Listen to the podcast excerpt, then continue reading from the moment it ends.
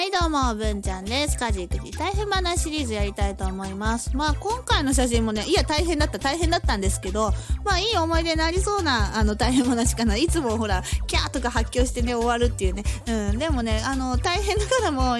綺麗な写真撮れたし、子供たちもと一緒に楽しんだよっていうね。まあ虫取りの話ですよね。とね、このね、画像はね、多摩ニュータウンにある、ある公園なんですけど、あのー多分知ってる人は知ってるんですよね。奥に結婚式場あって、手前にこう特徴的な橋があって、よくね、ドラマとかね、撮影でね、来てますね、ロケがね。はい。で、えっ、と、ここね、結構森が深くてですね、まあ木がいっぱいあってね、虫がたくさんいるんですよね。で、多摩ニュータウンとか、あと隣の町田市とか、相模原市とかね、結構こういう公園多くあってね、あと立川とかね、昭和記念公園も森ありますもんね。なので、まあその辺のね、公園点々としてる夏休みだったんですよ。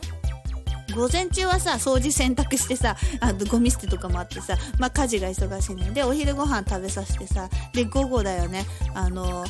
虫取り行きたいって言って、で、昼は暑いから夕方してくれ頼むわって言って、もう暑いんじゃって、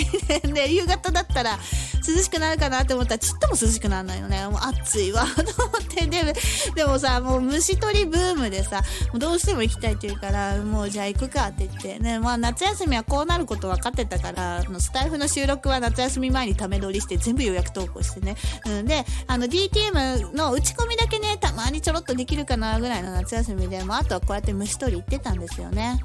ほんで、まあ、長男はもうお友達と遊ぶから行かないって言って来ないんですけど、まあ、次男以降の3人ですよね。うん、あの、道具持ちたがるの、下の2人が、幼稚園児がね。で、虫取り網と虫かごと水筒と持って、あの、た、旅に出る感じで、もうなんか何日も帰ってこないみたいなね、準備万端で行くんですけど、まあ、数時間で帰ったんですけどね。で、次男はね、あの、虫かごはいるけど、虫取り網はいらねえよって言って、え、どういうことって言ったら、あの、素手で取ってました。びっくりした。素手でバッタめっちゃ捕まえてた。バッタ取れるって、蝶々も取れるよとか言って、トンボも取れるよとか言って、えーすごいじゃんって言って、で、結局バッタしか取ってなかったけど、うん、でも、素手で虫触るのすごっと思って、なんか学校で虫取って観察するみたいな授業があったみたいで、それから、まあ、虫にすごい興味持って、で、その影響で下の子たちもね、あの、道具持ってね、まあ、虫取り、すごいハマってましたよね。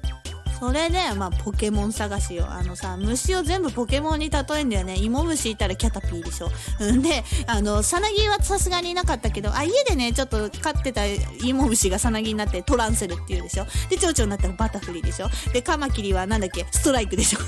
う全部ポケモンじゃんと思って、いや、もう面白かったですよ。でさ、蝶々がふって飛んできたら、ポケモンが出たぞって言って、で、てってってってれってって言って、あの、ポケモン捕まえる曲さ、みんなで歌い出すっていうね。